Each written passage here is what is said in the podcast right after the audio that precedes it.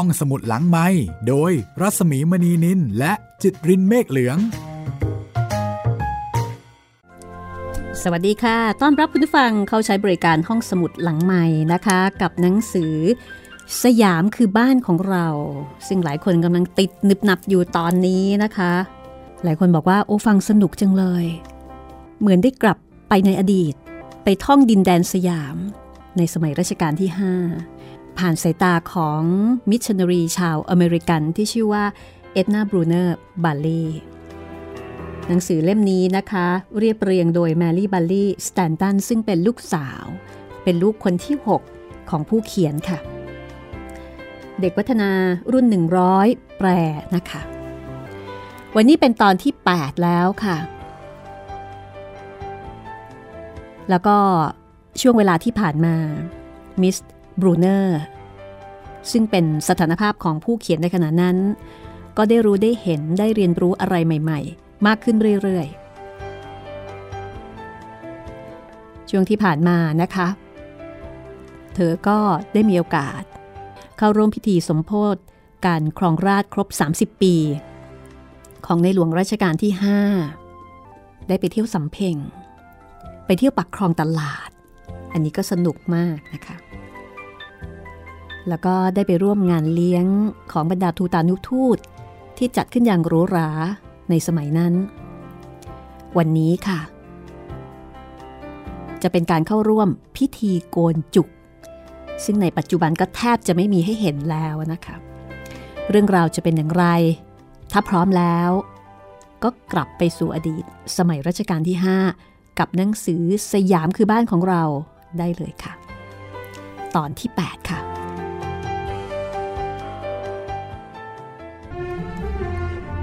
วันหนึ่ง มิสโคได้รับเชิญไปร่วมงานเลี้ยงในวงสังคมชั้นสูง ซึ่งเป็นงานฉลองการก้าวเข้าสู่วัยสาวของเด็กนักเรียนประจำคนหนึ่งที่ชื่อว่าเจริญ ทีนี้มิสโคก็ชวนมิสเอ็ดนาไปด้วย คนที่เชิญก็คือพ่อของเจริญ ซึ่งมีตำแหน่งเป็นข้าหลวงประจำจังหวัดแห่งหนึ่งค่ะท่านได้เดินทางเข้ากรุงเทพ มาก่อนหน้านี้แล้ว เพื่อดูแลจัดแจงกำหนดการอันซับซ้อนต่างๆ เกี่ยวกับพิธีฉลองครั้งนี้ งานจัดขึ้นที่บ้านของตระกูล พิธีนี้เรียกว่าพิธีโกนจุกก็คือการโกนผมจุกนั่นเอง มิสบรูเนอร์อธิบายว่าเด็กผู้หญิงทุกคนเมื่อมีอายุครบ 11 ปีถึง 13 ปี ก็จะต้องผ่านพิธีการนี้ โดยแต่แรก ถือเป็นการประกาศให้โลกได้รู้ว่า เด็กหญิงคนนี้เติบโตมาจนกระทั่งถึงวัยที่สามารถจะออกเรือนได้แล้ว คือเป็นสาวแล้วนั่นเอง แต่อย่างไรก็ตามนะคะ ในสมัยนั้นและในขณะนั้นก็มีเด็กหญิงน้อยคนนักที่จะแต่งงานในขณะที่ยังเยาว์วัยเช่นนั้น คือเป็นสัญลักษณ์ของการเปลี่ยนผ่านจากวัยเด็กไปสู่วัยสาว แต่จะแต่งงานตอนนั้นเนี่ยมันก็วัยเกินไป แต่สมัยนี้นี่ไม่แล้วนะ สมัยนี้เรามีแม่วัยใสไม่น้อยเลยทีเดียว ที่มีมีลูกในช่วงวัยนี้เนี่ยนะคะมิสบรูเนอร์ก็อธิบายต่อว่า พ่อกับแม่ของเด็กหญิงก็จะจ้างโหน ให้หาเลิกงามยามดีให้ ซึ่งพวกเขาอาจจะต้องเก็บหอมรอมริบเงินทองกันเป็นแรมปี หรือถ้าไม่มีก็อาจจะต้องไปหยิบยืมเข้ามา ก็เรียกว่าต้องใช้เงินพอสมควรนะคะ กับการเฉลิมฉลองและความสนุกสนาน ซึ่งกินเวลายาวนานถึง 3 วัน มิสบรูเนอร์บอกว่าสำหรับสังคมที่นี่ พิธีโกนจุกถือเป็นพิธีการที่สำคัญที่สุดในชีวิตของลูกผู้หญิงคนหนึ่ง ถ้าเทียบกันแล้ว แม้แต่งานแต่งงานก็จะกลายเป็นเรื่องธรรมดาไปเลยทีเดียว อีกประการหนึ่ง ในงานแต่งงาน ผู้หญิงจะต้องแบ่งเกียรติและความเป็นคนสำคัญของงานให้กับผู้เป็นเจ้าบ่าวครึ่งหนึ่งด้วย ส่วนงานศพน่ะหรอ นั่นอาจจะเป็นพิธีที่ใหญ่โตและกินเวลานานกว่าก็จริง แต่พวกเธอก็จะไม่ได้รับรู้ถึงความใหญ่โตนั้นอยู่ดี ไม่น่าเชื่อนะคะ เราเองก็ไม่ทัน แล้วก็ไม่เคยมีโอกาสได้พบได้เห็นนะคะหมายถึงคนทั่วไป ยิ่งใหญ่มาก มิสบรูเนอร์ตื่นเต้นค่ะ ที่จะได้เข้าร่วมในงานแบบนี้ เพราะว่าโดยปกติมีต่างชาติน้อยคน ที่จะได้รับอนุญาตให้เข้าไปร่วมรู้เห็นเป็นสักขีพยานในวันงาน แม่ชื่นซึ่งเป็นแม่ครัวก็เตรียมขนมปังปิ้ง แล้วก็น้ำชาเอาไว้ให้ตั้งแต่ตีสี่ครึ่ง เพราะว่าจะต้องเดินทางอาบีซึ่งเป็นคนไปส่งเนี่ย ก็แจวเรือทวนกระแสน้ำพาขึ้นไปตามแม่น้ำฝ่าหมอกยามเช้า และเมื่อไปถึงคลองที่จะต้องพายเรือเข้าไป ก็พบว่ามันยังมีสภาพเป็นโครนเลนเละๆคือคาดคะเนระดับน้ำผิดไปหน่อย พอไปถึงน้ำมันยังไม่ขึ้นทำอะไรไม่ได้ค่ะ นอกจากนั่งรอ นั่งรอคอยให้ระดับน้ำสูงขึ้นทีละน้อยทีละน้อยจนเต็มคลอง ในช่วงเช้าตรู่วันนั้น อากาศยังเย็นสบายดีอยู่ แต่เมื่อเดินทางถึงจุดหมาย อากาศก็ร้อนอบอ้าวจนทำให้รู้สึกอึดอัด แล้วก็ต่างก็เป็นเหน็บชาจากการที่ต้องนั่งรออยู่ในเรือเป็นเวลานานนั่งรอให้น้ำขึ้นน่ะนะคะ วันนั้นเป็นวันที่สามซึ่งเป็นวันสุดท้ายของพิธีฉลองค่ะสองคืนก่อนหน้านั้น ทั้งบริเวณงานมีผู้คนมาชมมหรสพกันอย่างเนืองแน่น มีการแสดงปาหีกับการเชิดหุ่นกระบอกจีนทางด้านหนึ่ง แล้วก็มีการแสดงละครกันมีการแสดงละครนะคะ ซึ่งก็คือเราก็อาจจะรู้กันนะว่าละครหมายถึงอะไรมิสบรูเนอร์วงเล็บบอกว่าเป็นการบรำแบบพื้นเมือง มีพ่อค้าแม่ค้าที่ขายอาหารแล้วก็ขายหมากพลูกำลังทำความสะอาดแล้วก็ตระเตรียมการรับมือกับวันและคืนที่กำลังจะมาถึง ซึ่งจะต้องขายดีเป็นเทน้ำเทท่ากันอีกเป็นแน่ ข้าหลวงซึ่งเป็นพ่อของเจริญเด็กที่กำลังเข้าพิธีโกนจุก ก็เตรียมตัวพร้อมตั้งแต่เช้าตรู่เช่นเดียวกัน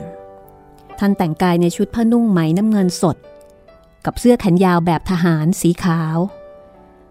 คือใส่โจงกระเบนกับเสื้อราดปะแตนนั่นเองนะคะ ท่านก็ยืนรอต้อนรับ แล้วก็พาไปยังห้องอาหารเพื่อร่วมรับประทานอาหารเช้าในทันที แขกเรืออื่นๆ ก็ทยอยกันมา ในเวลาที่ครองยังใช้การได้อยู่เช่นกัน ในไม่ช้า มันก็จะกลับไปเป็นเส้นทางโครนเลนอีกครั้ง จนกว่าจะถึงเวลาน้ำขึ้นอีกรอบหนึ่งในตอนบ่าย ในช่วงเวลาก่อนที่พิธีจะเริ่มขึ้นค่ะมิสโคก็พูดคุยสนทนากับทุกๆคน แต่เพราะเหตุที่ว่า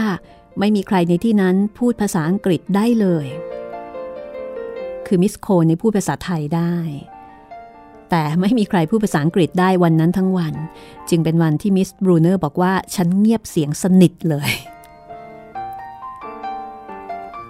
เมื่อเจ้าหน้าที่พาไปยังห้องที่เตรียมสำหรับทำพิธี มิสบรูเนอร์ก็บรรยายว่ามีพระเจ็ดรูป นั่งเรียงกันอยู่แล้วบนพื้นแคบๆ ไปตามความยาวของห้อง พระก็เริ่มสวดมนต์นะคะ โดยถือเส้นได้เส้นยาวๆ ก็คือสายสินนั่นเอง แล้วก็เส้นได้นี้ก็จะโยงยาวออกไปล้อมรอบบ้านทั้งหลัง เพื่อป้องกันพูดผี หรือวิญญาณชั่วร้ายที่จะมาทำลายความโชคดีของเด็กหญิงในวาระพิเศษนี้ หลังจากนั้นสักครู่ ในขณะที่พระสงฆ์ยังคงสวดมนต์ต่อไปเรื่อยๆ เจริญก็เข้ามา แล้วก็มานั่งก้มหน้าก้มตาอยู่กับพื้นโดยไม่พูดไม่จาหรือว่ามองหน้าใครทั้งสิ้น เธอแต่งกายด้วยผ้านุ่งทอมือสีทองอาราม ส่วนบนจากเอวขึ้นไปไม่ได้สวมอะไรเลย นอกจากผ้าคลุมไหล่ที่ประดับอัญมณีสวยงามตระการตา คลุมส่วนอกเอาไว้ แล้วก็มีกำไลข้อมือที่ทำด้วยทอง เธอใช้คำว่าทองสีแดงก็คือนาคนั่นเองนะคะ เป็นกำไลที่ทั้งใหญ่ทั้งหนัก สวมอยู่เต็มแขน แต่งตัวแบบอลังการมากค่ะ ต่อมา แม่ของเจริญก็ปรากฏตัว แล้วก็พาเด็กหญิงไปนั่งบนม้าเตี้ยๆที่กลางห้อง จากนั้นก็เริ่มแยกผมจุกของเด็กหญิงออกเป็นสามปอย ผมจุกนี้มีเส้นผ่าศูนย์กลาง 3 นิ้วค่ะ เลี้ยงไว้ตั้งแต่สมัยที่เป็นทารกจนกระทั่งถึงเดี๋ยวนี้เนี่ยโดยที่ไม่เคยตัดเลย ในขณะที่ผมส่วนอื่นจะถูกโกนจนโล้นเกลี้ยงอยู่เสมอ ผมจุกนี้จะได้รับการดูแลอย่างดีนะคะ โดยการฉโลมน้ำมันแล้วก็ขมวดเป็นจุกเอาไว้ แล้วก็ตกแต่งด้วยดอกไม้ หรือว่าปิ่นปักผมประดับอัญมณี พิธีการต่างๆ ตลอดทั้งวันนั้น เป็นไปตามเลิกยาม เป็นขั้นเป็นตอน แล้วก็กินเวลายาวนานเหมือนไม่มีวันสิ้นสุด เข้าใจว่ามิสเอ็ดนาก็คงเบื่อเหมือนกันนะ เพราะว่าไม่รู้เรื่อง แล้วก็ในขณะที่งานดำเนินไป พระสงฆ์ก็จะสวดมนต์ดังกระหึ่มอย่างต่อเนื่อง จากนั้นนะคะ พระอนุชาในพระเจ้าอยู่หัวรัชกาลก่อน เข้าใจว่าน่าจะเป็นองค์ประธานของงาน ก็ทรงตัดผมหนึ่งในสาม ด้วยกันไกลโบราณรูปทรงแปลกตาลำดับต่อมาเจ้าจอบในพระเจ้าอยู่หัวองค์ที่สองของรัชกาลก่อน ก็ตัดปล่อยที่สองอพระเจ้าอยู่หัวองค์ที่สองก็คือ พระบาทสมเด็จพระปิ่นเกล้าเจ้าอยู่หัวนะคะลำดับท้ายสุดคือเจ้าจอมในพระราชบิดาของพระเจ้าอยู่หัวจุฬาลงกรณ์ก็คือของรัชกาลที่ 4 ก็ตัดปล่อยที่ 3 ก็มีเรียกว่ามีแขกผู้ใหญ่หลายพระองค์ หลังจากนั้นเจริญก็คลานกลับไปยังห้องของเธอ พอกลับเข้ามาอีกครั้งหนึ่ง เธอนุ่งผ้าซึ่งดูวิจิตรการตายิ่งขึ้น ประดับเพชรพลอยมากขึ้นกว่าเดิม แล้วก็มีคนพาเธอไปนั่งตรงกลางห้อง แล้วช่างตัดผมมืออาชีพผู้หนึ่งก็ทำการโกนจุกกลางกระหม่อมของเธอออกโดยไม่ได้ใช้น้ำจนกระทั่งทั้งศีรษะดูกลมกลืนกันดี เมื่อเรียบร้อยดีแล้วก็มีคนนำผ้าไหมที่เย็บเป็นม้วนกลมหนานุ่ม มาวางเป็นวงกลมรอบกระหม่อมของเธอ เด็กหญิงวัย 13 ปีก็นั่งนิ่งไม่ไหวติงไม่มีแม้แต่จะกระดุกกระดิก ในขณะที่มิสบรูเนอร์เนี่ยก็นั่งบิดไปบิดมาด้วยความเมื่อย ส่วนพระสงฆ์ก็ยังคงสวดมนต์ต่อไปอย่างต่อเนื่อง เมื่อถึงเวลา 10นาฬิกา30นาที เจริญก็ออกจากห้องไปอีกครั้งหนึ่ง แล้วก็มีคนพาเธอไปยังห้องอาหารซึ่งจัดงาน คือเตรียมงานเลี้ยงรับรองแขกเรือเอาไว้อย่างใหญ่โต มีข้าวสวยแล้วก็อาหารนานาชนิด ทั้งแกงเผ็ด สลัด เครื่องเคียง มีสลัดด้วยนะคะ ขนมหวานแล้วก็ผลไม้ ในช่วงเวลาเดียวกันก็มีการถวายพระตาหารแด่พระสงฆ์ทั้งเจ็ดรูปประมาณบ่ายโมงค่ะ พิธีการอีกส่วนหนึ่งก็เริ่มต้นขึ้น ประธานผู้ทำพิธีเป็นพรามในชุดสีเงิน แกมขาว ปักเลื่อมแพรวๆเด็กหญิงเจริญนะคะ ก็ได้ปรากฏตัวขึ้นอีกครั้งหนึ่ง คราวนี้ในชุดผ้านุ่งยาวสีขาว มีคนอุ้มเธอไปยังศาลาเล็กๆ หรือยกพื้นที่สร้างต่อออกมาจากบันไดที่จะลงไปยังสวน แล้วก็อุ้มขึ้นไปนั่งบนตัง จากนั้นแขกผู้มีเกียรติก็ทยอยกันเข้ามาใช้หอยสังตักน้ำจากในขันน้ำพระพุทธมนต์แล้วก็รดลงบนศีรษะของเด็กหญิง เด็กหญิงก็นั่งนิ่งไม่ขยับขยื่นดวงตาหลุบต่ำลงกับพื้น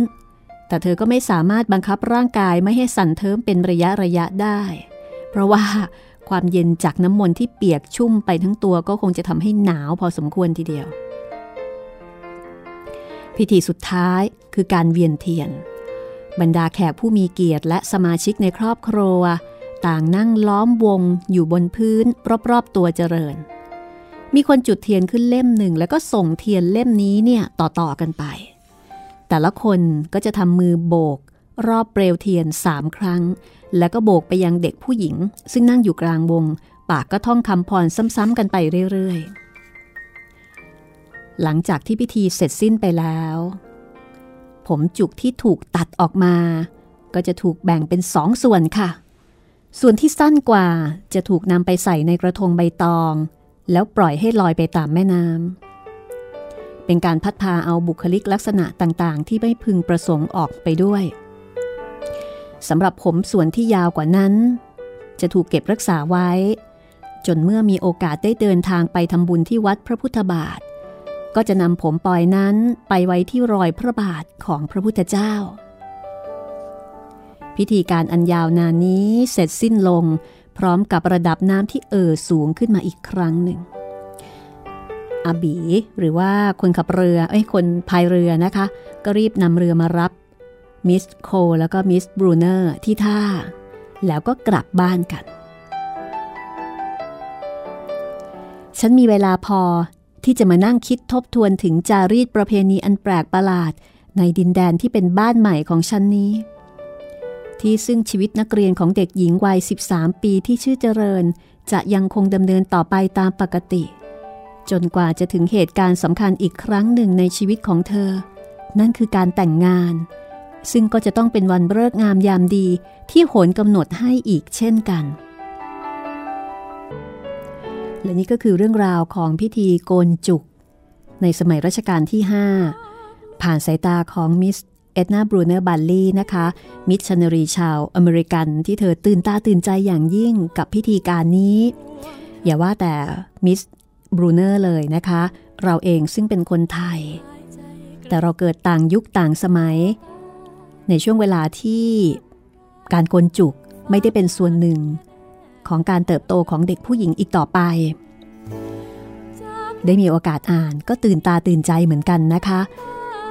หลายคนอาจจะไม่ทราบว่าพิธีโกนจุกนี้มีความสำคัญ ถึงขนาดนี้ เดี๋ยวนี้หาเจอเด็กที่คือจะหาเด็กที่โกนที่ที่ไว้จุกจริง ๆ นี่หายากมากนะคะ นานๆจะเจอสักคน เพราะฉะนั้นนี่จึงเป็นคุณค่าสำคัญ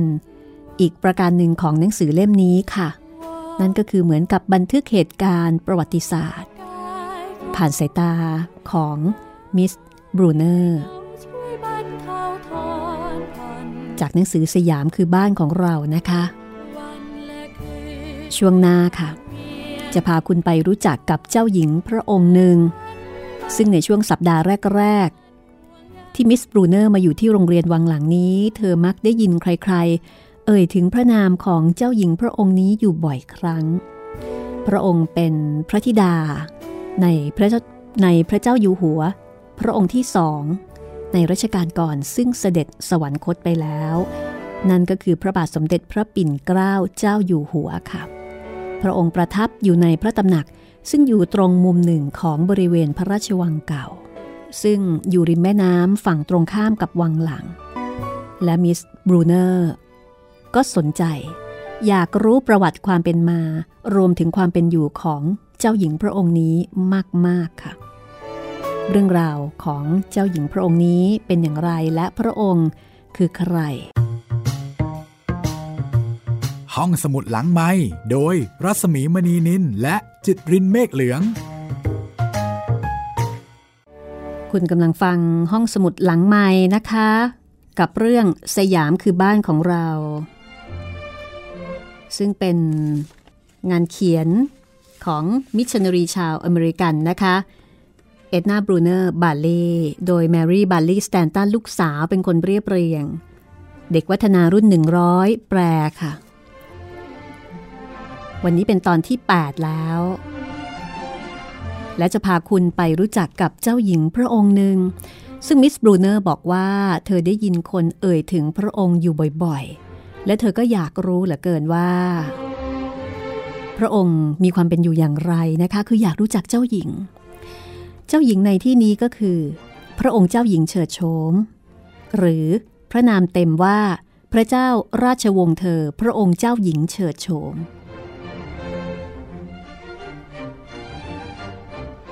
พระองค์หญิงทรงเป็นเพื่อนอายุรุ่นราวคราวเดียวกับมิสโคค่ะ ท่านประทับ อยู่ในบริเวณ พระราชวังเก่า ซึ่งอยู่ริมแม่น้ำฝั่งตรงข้ามกับวังหลัง พระองค์จะเสด็จออกนอกกำแพงพระราชวังไม่ได้เลยนะคะ เว้นแต่ว่าจะได้รับพระราชทานพระบรมราชานุญาตจากพระเจ้าอยู่หัวก่อนเท่านั้นค่ะ วันหนึ่งมิสบรูเนอร์ทราบข่าวว่าพระองค์เจ้าหญิงเฉิดโฉม ทรงได้รับพระราชทานพระบรมราชานุญาตแล้ว พระองค์ท่านทรงขอให้มิสโคเข้าไปเฝ้าในบ่ายวันนั้น แล้วก็บอกให้พามิสบรูเนอร์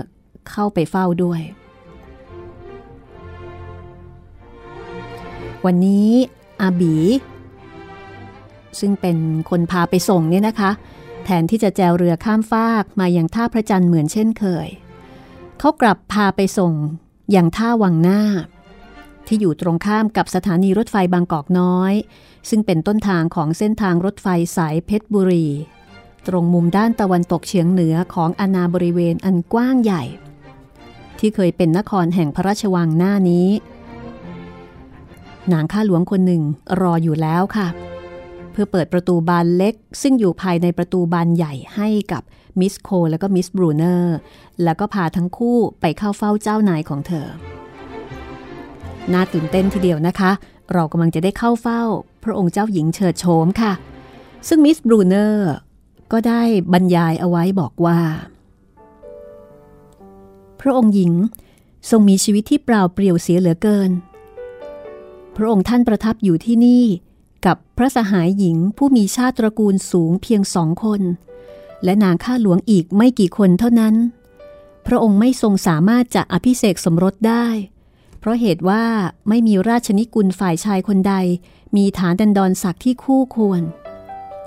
พระองค์หญิงทรงมีพระวรกายสูงกว่าชาวสยามทั่ว ๆ ไป และทรงมีพระจริยวัตรงดงาม ทรงวางพระองค์อย่างเช่นที่ราชนิกุลจะพึงปฏิบัติ พระพักของพระองค์หญิงดูเข้มแข็ง และน่าจะเรียกได้ว่าทรงพระสิริโฉมทีเดียว ถ้าพระทนไม่เป็นสีดำจากการเคี้ยวหมากมาเป็นแรมปี เมื่อฉันมองลึกเข้าไปในดวงพระเนตรของพระองค์ท่าน และได้เห็นพระอารมณ์ขัน ผสมผสานกับความเศร้าและความอยากรู้อยากเห็นเหมือนเด็กๆ ที่แฝงอยู่ในดวงพระเนตรคู่นั้น ฉันก็ปรารถนาให้พระองค์ท่านทรงโปรดฉันขึ้นมาในทันที แล้วก็ในระหว่างที่ มิสโค มิสบรูเนอร์ รับประทานขนมแล้วก็เครื่องดื่มที่มีกลิ่นหอมประหลาด คือพระองค์หญิงก็เลี้ยงขนมเลี้ยงเครื่องดื่มบางอย่างเนี่ยนะคะ ซึ่งไม่รู้ว่าคืออะไร มิสโคกับพระองค์หญิงก็นั่งคุยกัน ด้วยเรื่องราวมากมายเหลือเกิน ซึ่งมิสบรูเนอร์ก็ไม่เข้าใจเพราะว่าคุยกันด้วยภาษาไทย พระองค์หญิงทรงดีพระทัยมากเมื่อทรงทราบว่ามิสบรูเนอร์นำกล้องถ่ายรูปติดตัวไปด้วย แล้วก็ทรงเรียกพระสหายให้มาช่วยจัดวางมานั่งเพื่อให้ได้มุมรับกับแสง มิสบรูเนอร์สังเกตว่าพระองค์ท่านเนี่ยระมัดระวังพระองค์มาก แต่บางครั้งก็จะทรงพระสวนอย่างรื่นเริง หลังจากวันนั้น พระองค์หญิงก็จะทรงส่งนางข้าหลวง มาตามให้มิสบรูเนอร์ไปเข้าเฝ้าอีกเป็นครั้งคราวค่ะ เพราะว่าพระองค์กำลังทรงเรียนภาษาอังกฤษ แล้วก็ศึกษาเรื่องราวในพระคัมภีร์ เธอเองก็เพิ่งจะเรียนภาษาสยาม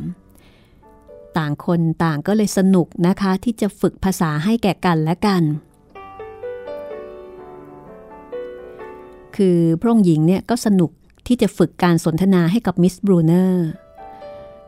ซึ่งจะไม่ทรงทำกับมิสโคเป็นอันขาด เพราะว่าพระองค์หญิงทรงเรียนภาษาอังกฤษไปได้ไกลพอสมควรแล้วนะคะ คือถึงอย่างไรเนี่ยก็ไกลกว่าที่มิสบรูเนอร์เรียนภาษาสยาม ก็เรียกว่าทั้งคู่ก็พยายามที่จะเข้าใจภาษาของอีกฝ่ายหนึ่ง แล้วก็พยายามที่จะพูดให้อีกฝ่ายหนึ่งเข้าใจ เวลาที่พระองค์หญิงจะเล่าอะไรให้กับมิสบรูเนอร์ฟังก็จะทรงรับสั่งอย่างช้าๆ แล้วก็เว้นจังหวะหยุดเป็นช่วงๆ พระองค์หญิงทรงเล่าว่า พระเจ้าอยู่หัวทรงพระกรุณาโปรดเกล้าโปรดกระหม่อม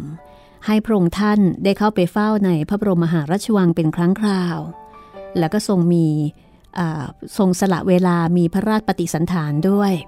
แล้วก็เล่าให้ฟังว่า หัวข้อที่พระเจ้าอยู่หัวโปรดที่จะสนทนาเป็นพิเศษก็คือเรื่องศาสนา แล้วก็มักจะทรงวกมาที่เรื่องของศาสนาคริสต์อยู่เสมอ เพราะพระเจ้าอยู่หัวทรงทราบดีว่าพระองค์หญิงทรงสนพระทัยในเรื่องนี้อยู่ โดยทรงเรียนรู้จากบรรดาเพื่อนๆ ที่เป็นคริสเตียนในโรงเรียนวังหลัง หลังจากนั้นอีกหลายปีต่อมาค่ะพระองค์หญิงก็ได้รับพระราชทานพระบรมราชานุญาต ให้ทรงรับเป็นองค์อุปถัมภ์ของสโมสรสตรีแห่งแรกของกรุงเทพ สมาชิกแรกเริ่มเกือบทั้งหมดของสมาคมนี้เป็นคริสเตียนแล้วก็เป็นผู้หญิงที่จบจากโรงเรียนวังหลัง บ่ายวันหนึ่งพระองค์เจ้าหญิงเฉิดโฉมก็พามิสบรูเนอร์เดินผ่านบริเวณที่รกร้างและเงียบสงัด ไปอย่างที่ที่เคยเป็นท้องพระโรงในพระราชวังหน้า ซึ่งต่อมานะคะใช้เป็นพิพิธภัณฑ์ค่ะ ซึ่งก็คือพระที่นั่งอิสราวินิจฉัย ซึ่งปัจจุบันนี้เป็นส่วนหนึ่งของพิพิธภัณฑ์ทสถานแห่งชาติ วันนั้นเป็นวันที่อากาศร้อนอบอ้าวในเดือนกรกฎาคม ซึ่งเป็นช่วงฤดูฝนก็มีการเดินผ่านประตูบานแล้วบานเล่าของกำแพงพระราชฐานชั้นในหลายชั้น ระหว่างนั้นอากาศยิ่งอ้าวขึ้นทุกที ยิ่งเดินไกลจากแม่น้ำออกมามากเท่าไหร่ สายลมก็ยิ่งอ่อนลงเท่านั้น ดูเหมือนกับว่าคลื่นความร้อนชื้นที่พื้นดินขับออกมาเป็นระลอกนั้น ได้ดูดซับเอาเรี่ยวแรงของเธอไปจนหมดสิ้น ฝรั่งมาเจออากาศร้อนๆนี่ก็เพลียยิ่งกว่าคนไทยนะคะไม่คุ้นเคย เธอก็บรรยายบอกว่า กำแพงและตัวอาคารหลายหลังที่เดินผ่านเป็นสีเทาปนเขียว เพราะว่ามีตะไคร่แล้วก็ราขึ้นปกคลุม ปูนที่ฉาบอยู่ก็แตกกระเทาะเป็นแห่งๆ เมื่อเดินผ่านวัดแห่งหนึ่ง พระองค์หญิงก็รับสั่ง อย่างไม่สบายพระไทยคืออย่างไม่ศพพระไทยนักว่า เดี๋ยวนี้เขาไม่ใช้กันแล้ว แม้ว่าภายในจะมืดแล้วก็ถูกปล่อยให้รกร้าง แต่ก็ไม่เป็นปัญหาอะไรสำหรับมิสบรูเนอร์เลยนะคะ เธอบอกว่าหลังคาที่สวยงามนั้นยังคงน่าดูน่าชมอยู่ สีของหลังคาก็ยังสดใส ไม่ซีดจางลงเลย ทองที่ปิดอยู่บนรูปสลัก ครุฑตรงจั่วด้านหน้าก็ยังไม่มัวหมองไปแม้แต่น้อย ประตูหน้าต่างที่ทำจากไม้มะเกลือแผ่นหนาฝังมุกก็ยังดูงามวิจิตรและกระดิ่งใบเล็ก ๆ ที่แขวนอยู่ใต้ชายคาโดยรอบนั้น ก็ยังส่งเสียงกรุ้งกริ้ง กังวานหวานอยู่ในสายลมอ่อนๆที่พัดมา ขณะที่เดินขึ้นไปตามบันไดแคบๆ และสูงชันที่มุ่งสู่ท้องพระโรงพระองค์หญิงก็ทรงพยายามเตือน มิสบรูเนอร์บอกว่ามันสกปรกมากนะแมม ผู้ดูแลนำลูกกุญแจมาไขประตูที่ทั้งใหญ่แล้วก็ทั้งหนักค่ะ เมื่อประตูเปิดออกดังเอียดอาร์ต และได้ก้าวข้ามธรณีประตูไปแล้ว ทันใดนั้น มิสบรูเนอร์ก็ต้องตกใจสุดขีดค่ะ เมื่อเจอข้างข่าวนับร้อยร้อยตัว ส่งเสียงกรีดแหลมด้วยความตกใจที่มีผู้บุกรุกข้างข่าวพากันบินโฉบเฉียว แล้วก็ทลาลงมาเหนือศีรษะของผู้บุกรุกทันทีทำให้ภายในห้องร้างที่มืดสลัวและอับชื้น กลับมีชีวิตชีวาขึ้น พื้นท้องพระโรงนี้ปูด้วยพรม แต่ก็ดูแทบจะแยกไม่ออกนะคะ เพราะว่ามีขี้ข้างคาวทับถมมาเป็นเวลานาน บรรยากาศภายในก็อึดอัดมากคือคงเหม็นแล้วก็อับ มิสบรูเนอร์พอเห็นเพียงว่าไกลออกไปสุดห้องยาวๆ ดูเหมือนจะมีเครื่องเรือนอะไรสักอย่าง ที่มีผ้าคลุมปิดเอาไว้ แล้วเธอก็ต้องรีบกลับออกมาข้างนอกเพื่อสูดอากาศบริสุทธิ์ และเพื่อหนีให้พ้นจากพวกข้างคาวเหล่านั้นโดยเร็วที่สุด พระองค์หญิงทรงอธิบายว่า กรมพระราชวังบวรจะต้องเสด็จมาประทับแรมณพระที่นั่งแห่งนี้เป็นเวลาหนึ่งคืน ก่อนที่จะเสด็จเข้าในพระราชพิธีอุปราชาพิเศษ ซึ่งอาจจะเกี่ยวเนื่องกับการที่จะทรงเตรียมผนวดด้วยก็เป็นได้ 30 ปีต่อมานะคะ มิสบรูเนอร์บอกว่า ฉันได้มาเฝ้าพระองค์หญิงอีกครั้ง ก่อนที่จะเดินทางกลับอเมริกา พระองค์ท่านไม่ต้องทรงถูกกักอยู่แต่ในพระราชวังเก่าแห่งนี้อีกต่อไปแล้ว และได้ทรงสัมผัสรสชาติแห่งอิสรภาพเป็นครั้งแรก ในขณะที่มีพระชนมายุ 70พรรษา พระองค์หญิงทรงดูร่าเริง และรับสั่งเล่าอย่างออกรถ เมื่อทรงพรรณนาถึงสิ่งที่น่าสนใจที่สุดสิ่งหนึ่งในชีวิตใหม่ของพระองค์ นั่นก็คือ โรงภาพยนตร์ พระองค์ท่านเพิ่งจะได้ทอดพระเนตรภาพยนตร์คลาสสิกเรื่องหนึ่ง ของเซซิลบีเดอมิลล์คือเรื่อง The Cross หรือ The King of Kings นี่คือชีวิตของเจ้าหญิงในรัชกาลก่อนนะคะ ซึ่งก็จะมีเงื่อนไขแล้วก็ข้อจำกัดมากมาย ก็ถือได้ว่าเป็นประสบการณ์ที่มิสบรูเนอร์ได้มีโอกาส รู้จักกับพระองค์ แล้วก็ได้สัมผัสกับโลกอันเปล่าเปลี่ยวของพระองค์ แต่สุดท้ายก็น่ายินดีที่พระองค์ได้มีโอกาสสัมผัสกับอิสรภาพนะคะ ในขณะที่มีพระชนมายุ 70พรรษา นี่คือเรื่องราวของพระองค์เจ้าหญิงเฉิดโฉม ซึ่งเป็นพระธิดาในพระบาทสมเด็จพระปิ่นเกล้าเจ้าอยู่หัว เจ้าหญิงพระองค์หนึ่งซึ่งมิสบรูเนอร์ได้มีโอกาสรู้จักค่ะ จากนั้น ชีวิตของมิสบรูเนอร์ก็ดำเนินต่อไป วันหนึ่ง ครอบครัวแฟรงกิน โรเบิร์ตและเกรซก็มาเยี่ยม โรเบิร์ตและเกรซก็คือสามีภรรยา ที่เดินทางมาสยามพร้อมกับเธอลงเรือลำเดียวกัน ทั้งคู่คุยให้ฟังถึงเรื่องที่จะไปเที่ยวจังหวัดอยุธยา เพื่อไปชมพระราชพิธีคล้องช้างที่กรุงเก่า ในวันสุดท้ายของพิธีซึ่งมีทั้งหมด 3 วัน นี่จะเป็นครั้งแรกสำหรับเราเลยนะคะ เพราะพระเจ้าอยู่หัวจะทรงโปรดให้จัดพิธีนี้ขึ้นทุกๆ 10 ปีหรือ 20 ปีเท่านั้น คุณอยากจะไปกับเราไหมคะ แน่นอนนะคะ มิสบรูเนอร์สนใจค่ะ ฟังดูน่าตื่นเต้นดีจัง ฉันอยากไปด้วยค่ะ ฉันได้ยินพวกครูกับเด็กๆ นักเรียนชั้นโตๆ พูดถึงงานนี้อยู่เหมือนกัน แต่ไม่เคยนึกเลยว่าจะมีโอกาสได้ไปกับเขาจริง ๆ โรเบิร์ตบอกว่าจริง ๆ แล้วเขาเริ่ม เริ่มล่าช้างกันมาหลายเดือนแล้ว โดยไปล่าในป่าลึกทางภาคตะวันออก แล้วก็ตีวงไล่ต้อนโขงช้างป่า ที่อยู่ในรัศมีร้อยกว่าไม้นั้นมารวมกัน การฉลองสามวันนี้จะเป็นพิธีที่สำคัญที่สุดก่อนจะเสร็จงาน เป็นหนึ่งในการล่าสัตว์เพียงไม่กี่ชนิดในโลก ที่ผูกพันอย่างเหนียวแน่นกับความเชื่อทางไสยศาสตร์ อันเร้นลับ กับประเพณีเก่าแก่ และเรื่องของโชคลาง เพราะว่าธรรมชาติของช้าง รวมทั้งความฉลาด และประสาทสัมผัสที่ไวมากของช้างทำให้ช้างเป็นสัตว์ที่มนุษย์ จะล่อให้มาติดกับได้ยากมาก นี่คือการเเล่าของโรเบิร์ตนะคะสามีของเกรซซึ่งหลังจากที่มีการนัดแนะเตรียมการกันเป็นที่เรียบร้อยแล้ว6โมงเช้าของวันหนึ่งในเดือนมีนาคม มิสบรูเนอร์ก็ได้พบกับครอบครัวแฟรงเกน เพื่อที่จะเดินทาง ไปเข้าร่วมสังเกตการณ์ในพิธีคล้องช้างค่ะ เรื่องราวจะเป็นอย่างไรต่อไปนะคะ ติดตามได้ตอนหน้าตอนที่ 9 วันนี้หมดเวลาของห้องสมุดหลังใหม่แล้ว ลาคุณผู้ฟังไปก่อน สวัสดีค่ะ ห้องสมุดหลังใหม่โดยรัสมีมณีนินและจิตรินเมฆเหลือง